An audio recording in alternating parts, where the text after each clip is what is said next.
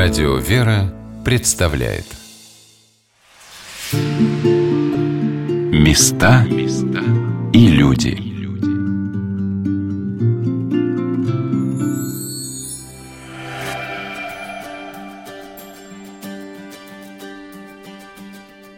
На Орловской земле немало древних городов – Пережившие множество войн, разрушений, иных потрясений, города эти возрождаются, и каждый из них хранит свою уникальную историю, архитектуру, быт. Здравствуйте, с вами Александр Ратников. Сегодня я приглашаю вас посетить Мценск, расположенный в 55 километрах от Орла на берегах реки Зуши и впадающей в нее небольшой речки Мецна, собственно и давшей название городу. Древняя Мценская земля забрала множество исторических фактов, трагичных, противоречивых, порой не имеющих документальных подтверждений, и разобраться в которых нам поможет Преосвященный Алексий, епископ Мценский, викарий Орловской епархии территория Мценска – это средоточие земли Вятичей. В основном это бассейн реки Аки, оно простиралось вплоть до Волги. Сейчас находят новые исторические свидетельства о том, что Вятичи активно взаимодействовали с восточным миром. Есть целые арабские источники о Вятичах. Сегодня они доступны в английском переводе. В 19 веке их перевели. Скоро должно выйти очень интересное исследование на эту тему если мы вот Русь представим как вертикали Киев-Новгород, именно географически, то есть юг это был Киев, север это Новгород, то Вятичи, они как бы поперек вот этого направления, они сюда приходят из Польши. Сказано, что два брата, Радим и Вятка, люди были такие достаточно упорные, несмотря на то, что тоже были славяне, даже язык, наречие было немножечко другое, и, в общем-то, другой был менталитет жили обособленно, к себе они никого не пускали, и, в общем, с этим связана некая изолированность этого края от других. Вятичи являются полноценным таким языческим миром до определенного момента. Пока сюда в эти края не приходит святой Кукш. О святом Кукше нужно сказать особенно. Это был инок Киево-Печерского монастыря. По преданию он был родом из этих мест. Исторические свидетельства косвенно подтверждают эту версию, потому что другого чужака на свою территорию Вятичи вряд ли выпустили и вряд ли позволили ему проповедовать. А Кукша мы знаем, что он основал здесь и несколько монастырей, и, в общем-то, проповедовал здесь достаточное время. Святой Кукша, по одной из версий, сын местного князя, он попадает в Киев, там принимает христианство, Затем он получает благословение идти в свой родной край на проповедь. И сюда святой Кукша впервые приносит Слово Божие, Кукша Печерский. Кончина мученическая святого Кукша в 1113 году. Киево-Печерском потеряке говорится о том, что это был очень известный человек в Киеве. Как сказано, святой епископ Симон в послании к Губну Поликарпу, то, что впоследствии образовал Киево-Печерский потерик, он говорит, кто не знает святого Кукшу, как он вятичей крестил, бесы прогнал, дождь с небесе свел и иные различные дивные чудеса сотворил. Есть такое предположение, такая вот гипотеза, что даже святой Нестор Летописец о Вятичах знает со слов именно святого Кукша, потому что он был выходец из этих мест, и другим образом получить сведения в то время, когда не было ни интернета, ни, наверное, устных источников, не представлялось возможным. Святой Кукша приходит в эти земли, его проповедь зародилась в семена христианства везде, но история этого края, она очень была непростой, вплоть, наверное, даже до 17 века, и поэтому здесь такого непрерывного, совсем непрерывного почитания, такого возрастающего, мы не можем найти, история была очень сложная. Но семена, заложенные святым Кукшей, они прорастают, и в 1415 году происходит крещение Мценска. Мценск тогда представлял собой область между польско-литовским княжеством и Московской Русью. Посланное было из Москвы войско и посланный митрополитом Фотием пресвитер Иоанн. Было предложение именно о крещении Мценска, на что они сказали, что войско пусть будет снаружи, а пресвитера мы пустим сюда. Одновременно с этим в Мценске происходит чудо явления образа святителя Николая. По реке Зуши приплывает образ на камне. Это было такое чудо. Откуда мы знаем об этом чуде, сохранились летописные сказания и крестились последнее семейство. И с тех пор Мценск становится уже всецело вот таким христианским городом, строятся многочисленные храмы, их можно видеть сегодня здесь. Вообще решение Мценска присоединиться к Московской Руси, наверное, даже в какой-то мере предопределило судьбу всего этого края, потому что выбор был исторический, и исторический выбор жителей сделан именно в сторону Москвы. Владыка, вот дорога из Орла Мценск около 50 километров, но тем не менее она удивительно соединяет с собой исторические вехи в жизни края. Это и скит новомучеников, и обелиск воинам Великой Отечественной войны, и другие какие-то точки, на которые стоит обратить внимание. И даже в названиях населенных пунктов прослеживаются легенды местные. Здесь места исторические. Здесь в этих краях бывал разбойник Опта, покаявшийся разбойник, который основал два оптиных монастыря. В одном оптином монастыре, конечно, мы все наслышаны, знаменитый Оптина пустынь, близ города Козельска. Другой был Оптин монастырь, он находится рядом с Болховым, на самом деле тоже монастырь знаменитый в веках. Там закончил свой жизненный путь знаменитый миссионер Макарий Глухарев преподобный, который три года своей жизни воцерковлял Болховичей активно. Потом настоятелем этого монастыря был епископ Даниил Троицкий, родной брат священномученика Илариона Троицкого, который участвовал, был один из двух епископов, который руковополагал архиепископу Луку Воина-Синецкого, знаменитого свидетеля врача, который сегодня очень во всем мире популярен. Ну и название мест, они тоже сохранили в себе это своеобразие. То есть, например, вот на пути, если мы следуем в сторону Орла, то получается, что у нас на пути встречаются село Думчино, затем, значит, идет большой массив леса, там очень достаточно были разбойнические места, затем следует уже село Отрадинское сейчас, ну, Отрад. И вот, значит, сохранилось предание, что люди, когда ехали в этом направлении, вдоль реки Оки, а все пути раньше вдоль рек, то, соответственно, Думчино они думали, а стоит ли ехать дальше. И если они проезжали, то в Отраде они уже радовались, что они проехали этот путь. То есть это вот такие местные предания. Ну, на самом деле в географии сохранилось название, они тоже говорят о том, что это была передовая Московской Руси. Например, вот мы проезжаем в село есть первый воин, есть второй воин, есть третий воин дальше, село Сторожевое тоже в тех же краях. То есть все уже, так сказать, названия такие, они серьезно. Ну, собственно, такова была история этого края. Набеги, конечно, крымских татар, вплоть до победы Петра I на Азове. Все было здесь. Эти края были всегда серьезны. В общем-то, может быть, с тем и связана тоже особенность жителей, которые действительно в таких суровых военных условиях закалялся именно характер. Скит новомучеников и исповедников российских. Ну, в общем-то, Скит – это было место, к сожалению, место расстрелов. Три периода основных были там начались расстрелы во время гражданской войны. Там были расстреляны новомученики, священнослужители, монашествующие, верующие люди. Из книг памяти мы выбрали около 400 имен, которые здесь у нас известны. Там был расстрелян один из настоятелей Свято-Троицкого храма города Мценска, протерей Иаков Тихомиров. То есть мы можем найти даже ряд священнослужителей по всей Российской области, которые были там расстреляны в это время. Второй период это был уже 37 год, когда уже в Орловской области это уже были остатки священнослужителей. Сейчас, вот говоря об истории, вообще об истории русской церкви в 20 веке, потому что сейчас данные известны, мы можем сказать, что самая основная масса была уничтожена именно в гражданскую войну тогда, когда расстреливали без суда и следствия. Но, тем не менее, в Орловской области 1937 год было уничтожено 1200 священнослужителей. Но это очень большое количество. У нас сегодня чуть больше 200 священнослужителей, а тогда было 1200, это были остатки только. Ну и третий период расстрелов там был военное время. Но тоже рассказывали такие очень вещи, что загоняли людей, брали молодое деревце, его выкорчевывали, с корнями вынимали, расстреляли человека туда, и потом дерево опять ходили комиссии потом, которые смотрели, чтобы никто деревья не вытаскивал из земли, то есть чтобы деревья не трогали. ГПУ НКВД в 1941 году уже немцы проводили расстрелы. Это, в общем, наверное, сегодня основное расстрельное место в Орловской области. Поэтому там сегодня стоит скит, там рядом находится мемориал в честь жертвы репрессий, там совершаются службы поминовения. Вот есть такое скорбное место, можно сказать, что это наша, наверное, Ганина яма Орловской области. Великая Отечественная война, место жестоких боев, Вообще Орловская область, в частности Мценский район, это место ожесточенных боев. Причем это страшные бои, это и в начале войны, и потом во время отступления уже немецких войск. В начале войны, конечно, через весь Мценский район прорезала армия Гудериана. Мне приходилось слышать рассказы тех людей, которые жили здесь. Вот, например, один человек рассказывал, как село, это вот как раз недалеко от Думчина. В этом селе он рассказывал, что, например, его деда вот вывели немцы, расстреляли, то есть ставили в строй, и вот его выбрали, его расстреляли немцы. Этих зверствах здесь еще память, конечно, жива. Но во время движения Гудериана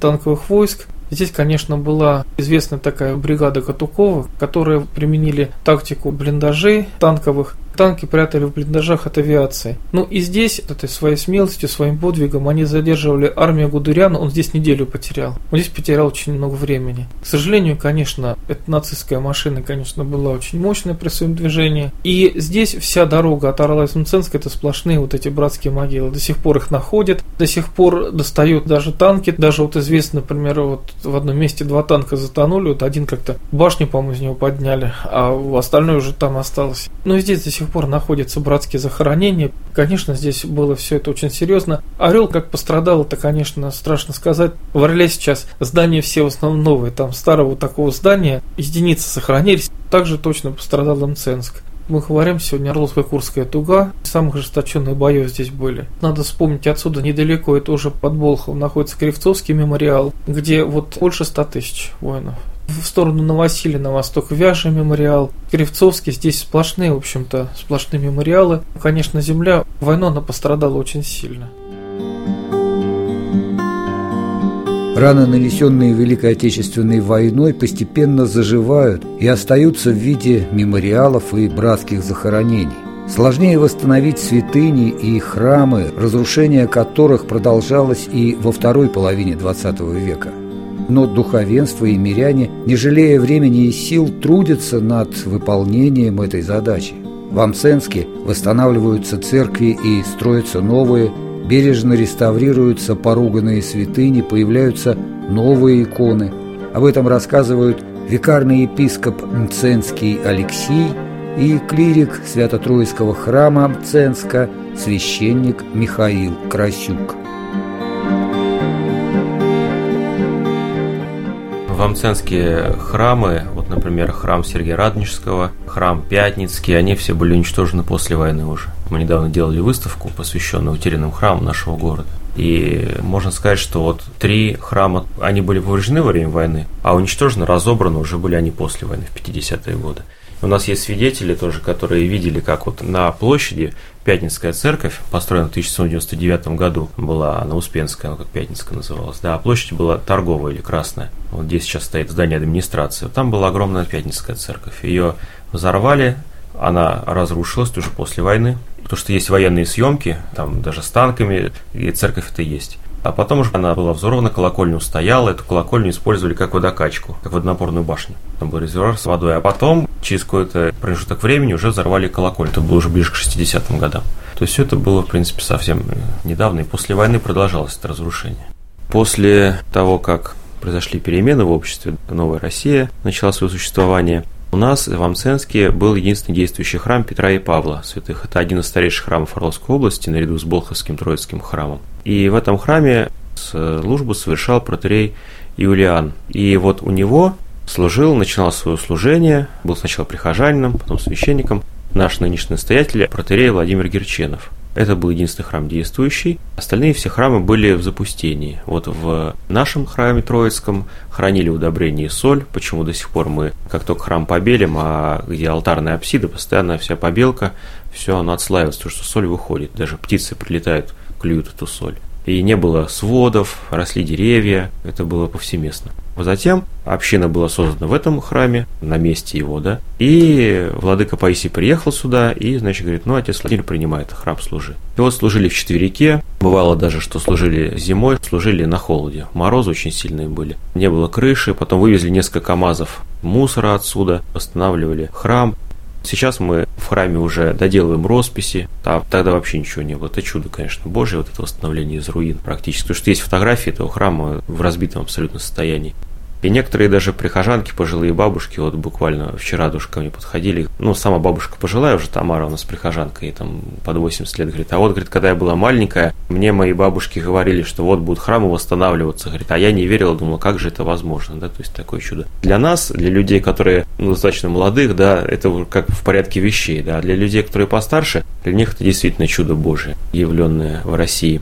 Храм восстанавливался. Затем отец Владимир, он собрал общину, и из этой общины некоторые молодые люди захотели тоже свою жизнь, почувствовали призвание, они принимали священный сан, и вот из этого храма, из этого прихода вышло порядка 25-30 священнослужителей. Отец Юлий, который служит в Крестовоздвиженском храме, отец Александр, который служит в Петропавловском храме, другой отец Александр служит в Знаменском храме, они все вот ученики и выходцы из нашей общины. Сейчас они уже в пожилом возрасте, кому-то 40 лет, кому-то 50, кому-то 55. Есть и молодые священники, да, вот отец Андрей у нас Шпилев, он служит храм-памятник погибшим воинам, интернационалистам. Вот у нас на микрорайоне, на новом, точная копия храма Покрова Божией Матери на Нерли. Ему 30 лет нету еще. Новый храм. Да, по благословению владыки Паисия, преснопоминаемому Царству Небесному, построили храм, потому что неудобно людям. Конечно, храмов много в Амценске, да, но микрорайон немножко удален, и людям, мамочкам с детьми неудобно ходить, да, добираться. Поэтому приняли решение там построить храм. И вот сейчас уже поставили там кресты на купола, уже все, фактически все работы внешние завершены, но внутренняя отделка еще нужно продолжать. Поэтому служение там происходит в домовом храме, рядом расположен, а этот храм вот завершает строительство. Новый храм вот как бы символ возрождения духовного. А вот ваш храм, какими святынями он наполнялся? Он же был порушен, и чем вы его наполнили? Отец Владимир вместе с владыкой Алексием, когда владыка был еще иеромонахом, они ездили в Киево-Печерскую лавру, им дал наместник частицу мощей святого Кукши. Вот она у нас в храме в иконе, в мощевичке. Потом, когда обретали мощи священного исповедника Георгия Косова, Спас Чекрякского, Болховского, то частица его мощей у нас есть. Батюшка участвовал, наш отец Владимир, при обретении этих мощей. Затем мощи святых у нас есть Алипия, Нестора, Дамиана, Печерских, священномученика Владимира, митрополита Киевского, Галицкого – Затем святые иконы. Есть у нас икона, это вообще удивительное событие, оно освещалось широко, которое произошло, если я не ошибаюсь, 9 лет назад. Тут история такая очень интересная. Когда немцы вошли в город, один немецкий солдат, ну, видимо, он был верующий человек, да, потому что мы знаем, что разные были солдаты немецкие, не все были они плохие, да, были люди, и, и там, и, которые помогали населению. Да, и вот этот человек, он был верующий, он увидел, что на развалинах то ли храма, то ли дома, там неизвестно чего, на пепелище лежит икона, которая не сгорела. Икона, она небольшого размера, Казанской Божьей Матушки. Он эту икону взял и положил в свой вещмешок, и вот она его хранила, да, он всю войну прошел, не погиб и вернулся в Германию, и он потом ушел в Бенедиктинский монастырь в Баварии, близ Мюнхена, и завещал своему сыну, что когда кончатся безбожные времена в России, когда будет э, возможно время, время собирать камни, чтобы эту икону вернуть назад. И его сын, тоже бенедиктинский монах, он эту икону передал, она была в храме всех скорбящих на Ордынке, стояла там на престоле. Вот, а потом стейший патриарх Кирилл, он благословил передать икону сюда, где, собственно говоря, она была и обретена так чудесно. И вот эта икона сейчас находится. Приезжал сам митрополит Иларион, они служили здесь. Большой крестный ход был по городу с этой иконой, там несколько тысяч человек шло по улицам. И вот эту икону принесли к нам в храм, как храм центральный, храм был благочиния, ныне Икариатство храм центральная. И вот эта икона находится у нас в храме, чудотворная икона Казанской Мценской Божьей Матушки. Это одна из таких святынь, да. В советское время, конечно, Мценск пострадал достаточно сильно. Утратил свою основную святыню. Одну из главных это Никольский собор, стоящий на горе Самород. Сама, кстати, гора Самород, гора из самородного белого камня, которая находится на реке Зуши, и там река Мцна, которая дала название городу. Сейчас она совсем маленькая, но тем не менее, вот эта гора, она является, кстати, объектом тоже культурного наследия, сама вся гора. Но, к сожалению, тоже на ней были работы, добывали камень, поэтому, конечно, не совсем в историческом облике, в котором она была. Но и другие храмы. Вот мы можем видеть Крестовоздвиженский храм. Огромный храм, замечательный, это уже 19 век, то есть с портиками, с колоннами. Прекрасный, красивый храм, но вот огромная колокольня, и восстановить ее очень тяжело. До сих пор Воскресенский собор еще стоит, и, наверное, вряд ли он сможет быть восстановлен. Ну и, в общем-то, другие святыни. В Амценске резная икона святителя Николая до сих пор существует. К сожалению, тоже была у нее сложная история. Она пострадала и в советское время. Ее просто пополам распилили, что женщина, которая хотела ее спасти, не могла целиком ее унести. Огромная икона 2,5 метра. К ней ходил вот Левша Тульский на поклонение, написано Левского то есть Никола Мченский, здесь была очень большая святыня. Недавно было такое вот собрание, посвященное 600-летию крещения Мценска, из Москвы, из Кусловеды, Орловские, и определили, что все части тела деревянной резной иконы, они были переделаны, голова только осталась. Но, тем не менее, вот духовная жизнь здесь была всегда, были подвижники, был такой здесь и романах Мелхиседек, благочинный Петропавловского Мценского монастыря, который умер 28 лет от роду, но тем не менее уже был известным духовником чуть ли не всего города. И, в общем-то, блаженный Иоанн Коробочкин, они друг другу предсказали дату смерти, один другому предсказал, другой сказал, что не пройдет 40 дней, как ты будешь со мной. И так и получилось. То есть это все буквально 19 век. Мощи романаха Мелхиседека буквально перед революцией были излечены, они были нетленные, готовили к канонизации. О нем написано в книге «Отечественные подвижники благочестия», вот в этой серии о нем есть там. Но, к сожалению, получилось так, что в советское время мощи были захоронены, до сих пор они не явлены миру, то есть мы не знаем, где они. Имеется только свидетельство в архиве, протокол вот этой комиссии пресловутой по вскрытию мощей. Удар вот этой вот стихии, конечно, был сильный. Ценск пережил, слава богу. Сегодня в городе, по официальным данным, насчитывается где-то ну, 36-38 тысяч жителей, действующих 7 храмов, то есть это, в принципе, достаточно такая высокая плотность. Святителя Николая святыня доступна, икона Святого Кукша здесь есть с мощами. Ну и, в общем-то, все остальные исторические святыни тоже и действительно атмосфера в исторической части города. Здесь не очень много цивилизаций, как вот бывает там какие-то вот большие здания административные. То есть, слава богу, историческая часть, она практически осталась нетронутой. То есть, действительно, вот в ней можно ощутить, наверное, все своеобразие, вдохнуть исторический дух нашей русской земли. Продолжая знакомство со святынями Мценска, отправимся в монастырь, который расположен на месте гибели в 1113 году священномученика Кукши Печерского, просветителя Вятищей, небесного покровителя Орловско-Ливенской митрополии. В 1999 году на этом месте был создан скит святого Кукши, а решением Священного Синода Русской Православной Церкви от 4 октября 2012 года было благословлено открытие мужского монастыря. В сопровождении иеромонаха Иоанна я захожу за его ограду. Другой совсем воздух. Вы это должны ощутить.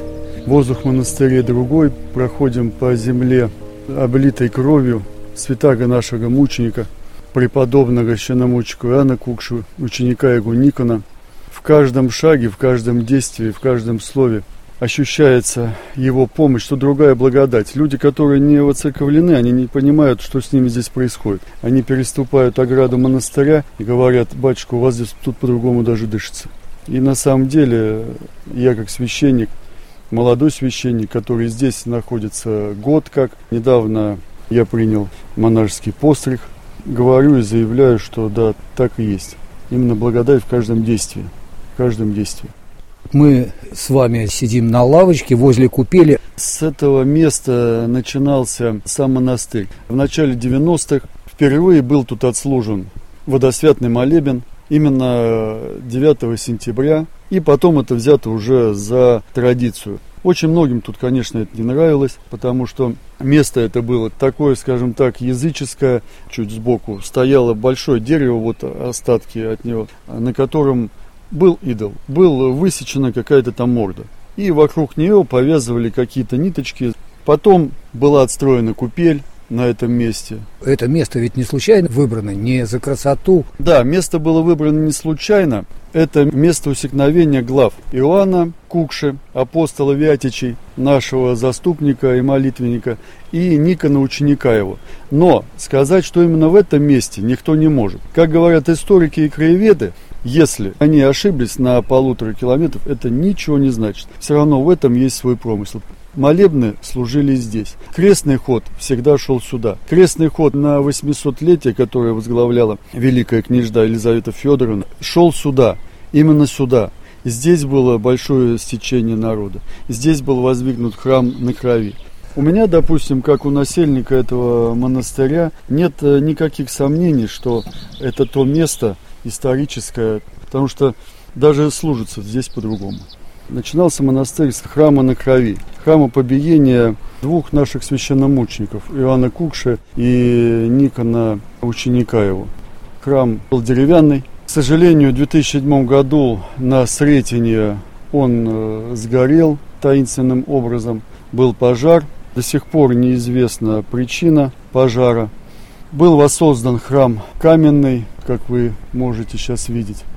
Правящий Ахирей благословил нас. Была начата стройка нового храма. Храм скоро будет действовать. Был благотворитель на этой земле, который, кстати, сейчас подвязался в инжском чине в лавре Савы Священного, по чему уставу и живет наш монастырь.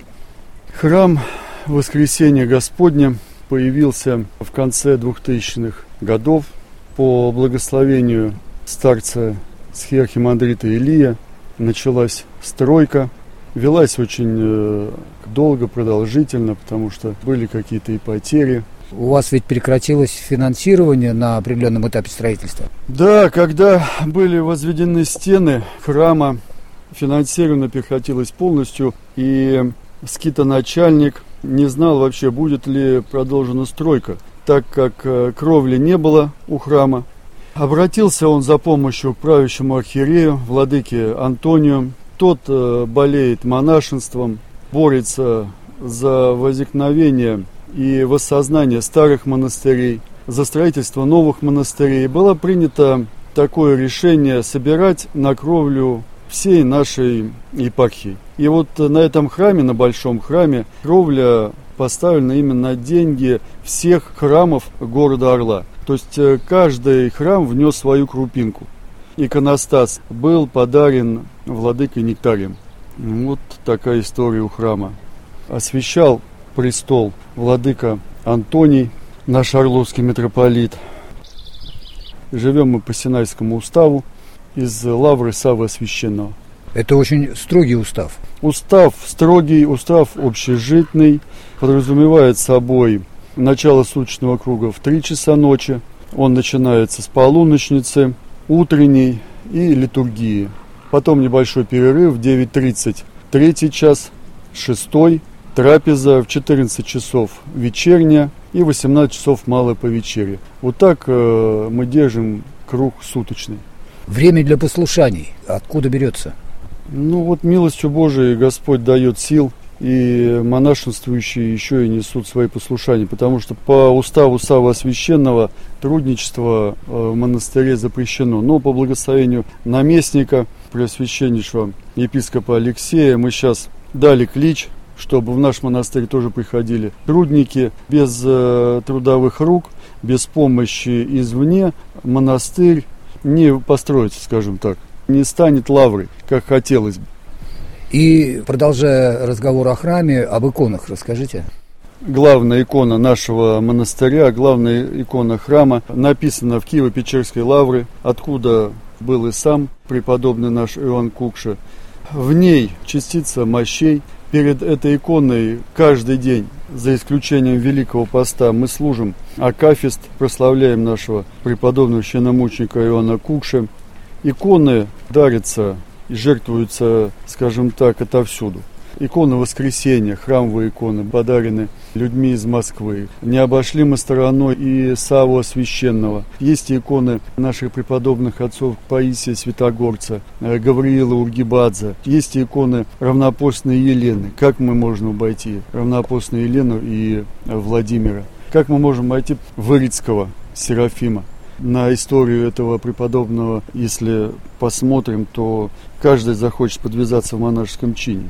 Очень хочется, чтобы именно так и было, чтобы народ проникался именно чином преподобных отцов наших, именно тем знанием и учением, какими они располагают и завещали нам. И вас всего пять насельников? Да, нас э, пять насельников, два иеромонаха, один монах, один инок и послушник. Устав ваш не велит э, иметь подсобное хозяйство? Да, подсобного хозяйства нет, все держится на дарителях, благотворителях. Те послушания, которые мы несем, смотрим за монастырем, за храмом. У нас все-таки три храма здесь. Два храма отдельно стоящих, один храм в братском корпусе, сам братский корпус, купель, источник. За этим, за всем, конечно, надо следить. Но вот по мере сил каждый человек, уповая на Господа и неся честно свой крест, всегда будет успевать. Я в этом просто уверен. Если нечестно нести крест, что в миру, что в монастыре, ну, ничего хорошего из этого не будет. Если человек несет послушание, он учится смирению. Через смирение он учится любви. Пока есть смирение, то будет церковь наша православная, на что и мы уповаем.